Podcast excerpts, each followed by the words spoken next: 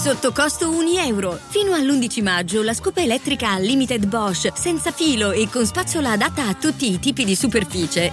È tua a solo 199 euro, perché 1 euro batte forte, sempre.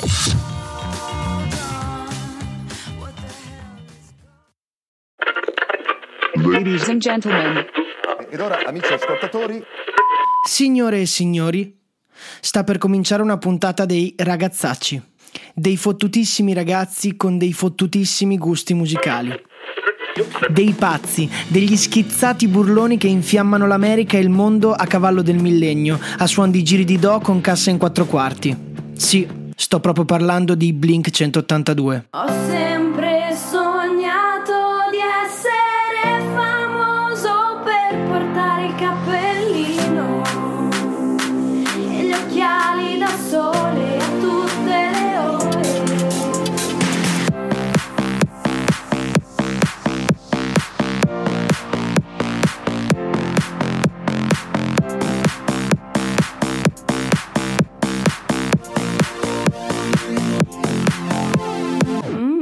ragazzacci. Tutto comincia in una cittadina a nord di San Diego, in California, nel 1992. Un ragazzo di nome Tom viene scoperto a bere birra durante una partita di basket alle superiori. Viene espulso e costretto quindi a cambiare scuola e ad iscriversi alla Rancho Bernardo High School. Oltre a essere un appassionato di basket, Tom è anche un buon chitarrista. Diciamo uno di quelli un po' casinari, che però sa gli accordi ed è carico. Nella nuova scuola diventa subito amico di una certa Anna, bionda e molto carina, appiglio ideale per farsi conoscere a scuola. Anna è sorella di un ragazzo che si chiama Mark, Mark Opus, bassista. Inevitabilmente i due si conoscono e, e, perché no, decidono di fare una jam nel garage di casa di Tom.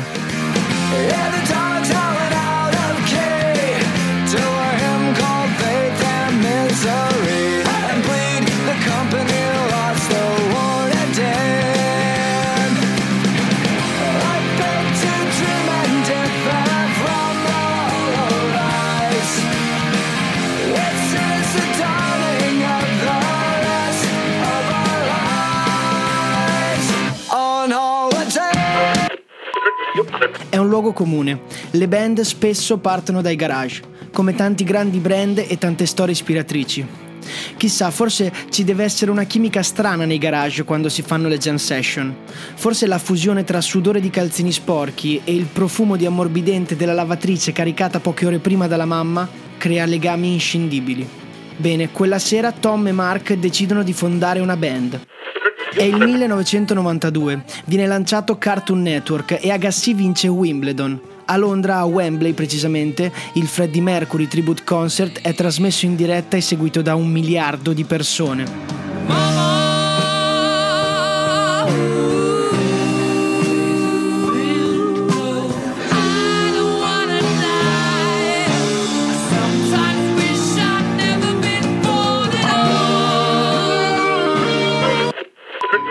Con una chitarra e un basso la band manca solo di un batterista e Tom si ricorda che a scuola c'è un altro tipo che ha conosciuto pochi giorni prima e che sa suonare proprio la batteria. Si chiama Scott. C'è confusione su chi effettivamente abbia fondato la band perché Scott anni dopo nelle interviste dichiara che la band è stata fondata da lui e Tom, ma vabbè, ci interessa relativamente. Sono gli anni del liceo e la nuova band composta da Tom, Mark e Scott ha bisogno di un nome. Partono con duct tape, che significa nastro isolante in inglese. A Tom non gli fa impazzire questo nome e ne propone un altro. Il nome della band sarà Blink. Dovete sapere che quando fondi una band, i primi periodi, sogni e pensi di impegnarti a organizzare date e tour. Pensi di andare in ogni locale, in ogni città e proporre la tua band per le serate.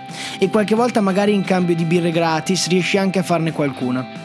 Bene, per i Blink i locali sono le scuole superiori e cercano di convincere in tutti i modi i compagni di classe che Blink è una band motivazionale con un forte messaggio antidroga. Questo chiaramente nella speranza di fare un concerto durante un'assemblea o una pausa pranzo.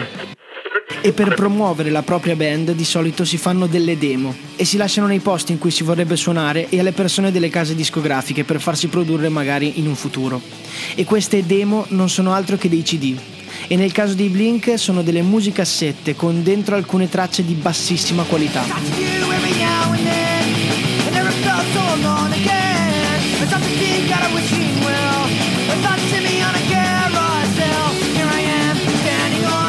Possibilità che sia di far successo è direttamente proporzionale a quanto uno ci provi, con costanza e perseveranza, senza mollare mai. E dopo aver rotto le palle a tantissimi e bussato alle porte di chiunque, nel 1994 i Blink firmano il loro primo contratto discografico con la Grilled Cheese Record.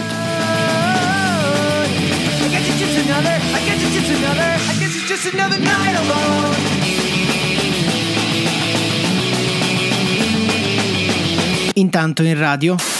oh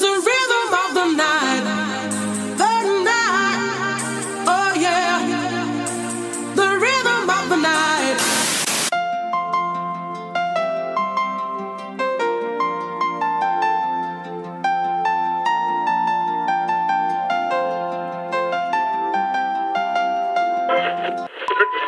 Dovettero però cambiare nome subito, a causa di una band omonima irlandese che avvia una causa.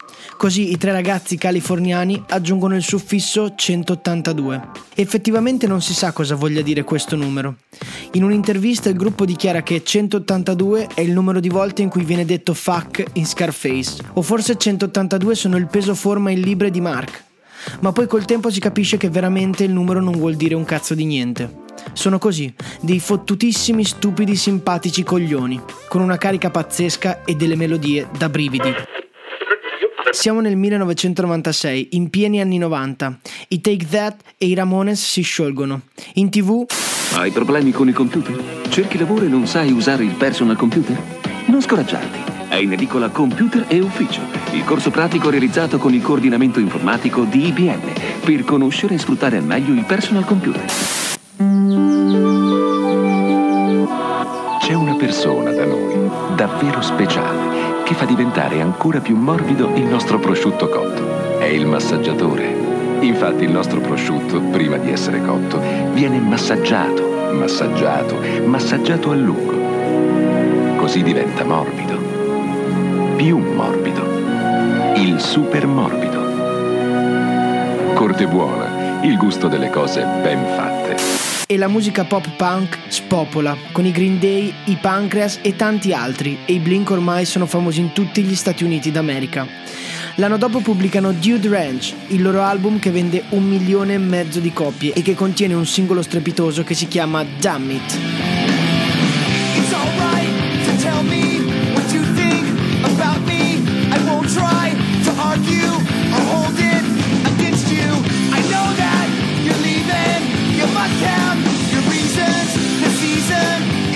Sono pieni di date e di tour, rappresentano il classico stereotipo di punk rock star.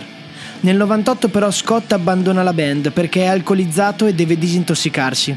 Per questo viene sostituito da Travis Barker, il batterista degli Aquabats, una band in tour con loro. Ora non so se le canzoni dei Blink sono delle cagate da suonare o se Travis sia un fenomeno. Fatto sta che il batterista nuovo arrivato impara tutta la scaletta del concerto in mezz'ora.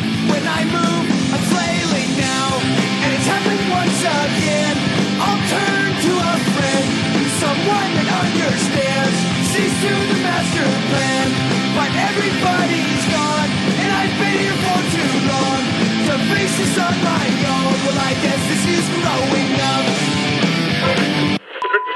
1999. Michael Jordan si ritira dal mondo del basket e a Los Angeles, nella 71esima edizione degli Academy Awards, Roberto Benigni viene premiato con tre Oscar per il film La vita è bella.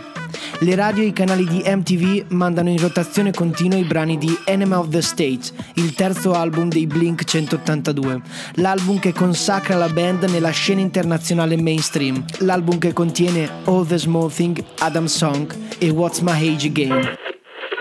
Questo album ancora oggi è considerato un'icona degli adolescenti punk della fine degli anni 90, assieme ad American Pie, il film dove gli stessi Blink compaiono in una breve apparizione. Sono dappertutto e si distinguono perché le loro canzoni sono brevi e radiofoniche, non parlano più di denuncia alla droga e di temi scottanti, ma raccontano storie divertenti, espliciti, in cui i ragazzini si possono immedesimare. Insomma, sono dei bulli artisti, dei ragazzacci da palco, dei fottuti stronzi simpatici.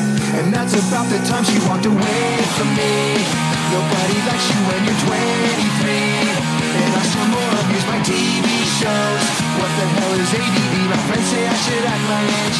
What's my age again? What's my age again? Passano gli anni e la band punk più cazzuta d'America spopola su tutti i palchi e in tutte le città dove va a suonare. E dopo la pubblicazione di Take Off Your Pants and Jacket, tra il 2003 e il 2005 i ragazzi decidono di dedicarsi a progetti paralleli. Si sposano e hanno dei figli. Probabilmente iniziano a fare il barbecue la domenica, vanno a fare la spesa due volte a settimana e fanno le pulizie di primavera e cambiano i pannolini. Insomma, cambiano. E con loro anche i loro pezzi e la loro storia. Fino al 2005 quando decidono di sciogliersi per stare più vicini ad amici e a familiari. Nel 2006 Tom fa una dichiarazione riguardo alle sue volontà future dicendo Quando sei in un gruppo è molto più che un semplice business, è come essere in una famiglia. Ho iniziato col gruppo all'età di 16 anni e adesso ne ho 30. In questi anni molte cose sono cambiate e quando riguardo il passato col seno di poi penso che noi tre eravamo persone completamente differenti, con diverse priorità. È stata un'esperienza incredibile per imparare, ma penso che solo avendo famiglia e sapendo cosa vuoi fare per il resto della tua vita riesci a vedere le cose attraverso un punto di vista differente.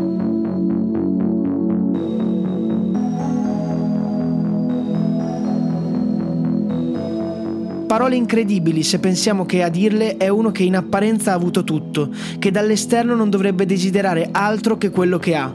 Ma è bellissimo come anche Tom dei Blink 182 ha bisogno come tutti noi di ricercare ciò che veramente lo rende felice.